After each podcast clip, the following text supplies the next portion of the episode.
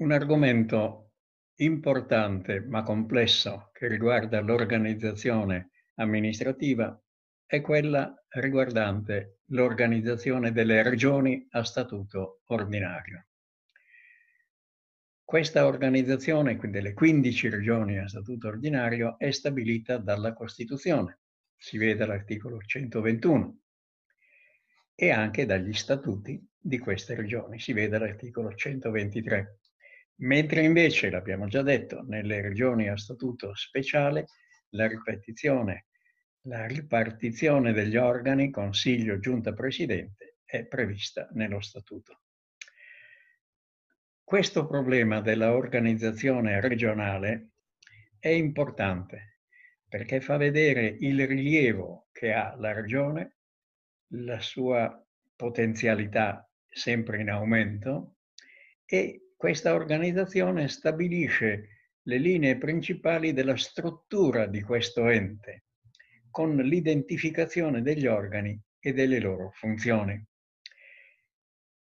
Quando si parla dell'organizzazione della regione, si parla della suddivisione negli organi tradizionali, consiglio, giunta, presidente. Questo corrisponde a un modello tradizionale, ma è sempre valido, dato che si basa su un organo assembleare deliberante, consiglio, su un organo esecutivo, giunta, e sul presidente del collegio esecutivo, che in questo caso svolge anche funzioni di presidente della regione. Nei confronti delle regioni sono state rivolte spesso anche delle critiche, perché le regioni sono cambiate rispetto a quelle che erano state previste nell'ormai lontano 1948. Adesso le regioni non sono, come si era pensato allora, degli enti solo amministrativi, quasi delle grosse province, sono diventati dei enti ampi, direi con numeroso personale, e specialmente sono diventati centri politici ed amministrativi la previsione che avevano fatto i costituenti nel lontano 1948 che le regioni avrebbero dovuto agire utilizzando il cosiddetto avvalimento, utilizzando gli uffici dei comuni e delle province, non si è affatto realizzata. Al contrario, da parte di molti comuni e di altri enti eh, sono state rivolte alle regioni le accuse di centralismo regionale. In altre parole, nell'ambito della vita politica e amministrativa si nota questa regola, che chi ha dei poteri tende sempre ad aumentarli e quindi anche la regione eh, a statuto ordinario, oltre a quelle a statuto speciale, tende sempre ad aumentare questi poteri realizzando un nuovo centralismo chiamato centralismo regionale. Naturalmente a queste critiche si contrappongono delle difese da parte delle regioni stesse, ma cercheremo di esaminare le une e le altre.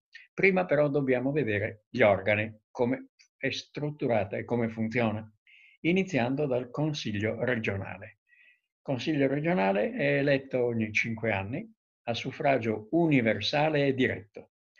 Quattro quinti dei consiglieri sono eletti sulla base di liste concorrenti, un quinto dei consiglieri è eletto con sistema maggioritario. È composto da 30 a 90 consiglieri, secondo il numero della popolazione regionale. Sono eleggibili gli elettori di qualunque comune che abbiano compiuto il diciottesimo anno e il Consiglio regionale elegge tra i consiglieri un presidente del Consiglio regionale, due vicepresidenti e due segretari. Insomma, il Consiglio è sostanzialmente il Parlamento della regione teniamo conto di una cosa che può sembrare di dettaglio, ma non lo è. La denominazione Parlamento è riservata soltanto al Parlamento nazionale. Vi sono stati però dei tentativi, e questo conferma questo desiderio di ampliamento anche politico, vi sono stati dei tentativi da parte di alcune regioni, specialmente le Marche, che avevano stabilito in una legge che negli atti ufficiali della regione l'espressione Consiglio regionale fosse affiancata da quella Parlamento delle Marche. La Corte Costituzionale ha dichiarato incostituzionale questa disposizione. È un problema di dettaglio, di denominazione, ma fa vedere anche da questo il tentativo da parte delle regioni di aumentare la propria competenza amministrativa, giurisdizionale, giuridica e anche legislativo-politica. Il Consiglio regionale esercita le potestà legislative e regolamentari attribuite alla Regione. Bisogna avere la pazienza di andare a vedere l'articolo 121,2 della Costituzione e gli articoli 117,3 e 4. La Regione può fare proposte di legge al Parlamento e il Consiglio regionale è proprio un nucleo importante perché approva il bilancio, ordina gli uffici e i servizi regionali, approva i principi sull'organizzazione dei servizi sanitari, i piani sull'esecuzione di opere pubbliche, l'organizzazione di servizi.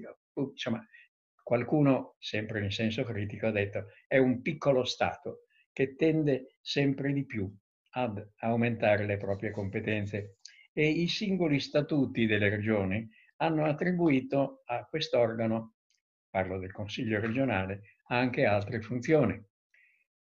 Mm, perché oltre all'attività legislativa vi sono anche delle attività amministrative espresse o con dei piani o con degli atti amministrativi generali. Quindi questo è un problema di competenza notevole che si aggiunge a quella che è la competenza legislativa.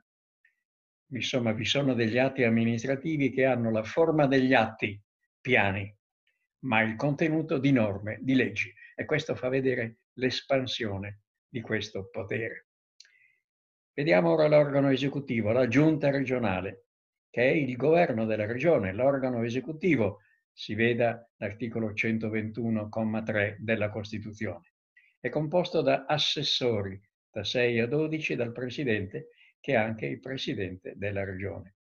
La giunta è nominata dal presidente della regione anche fra persone che non fanno parte del Consiglio. Un punto importante è che l'articolo 123, primo della Costituzione, stabilisce che la forma di governo e i principi fondamentali di organizzazione e di funzionamento sono stabiliti dallo Statuto.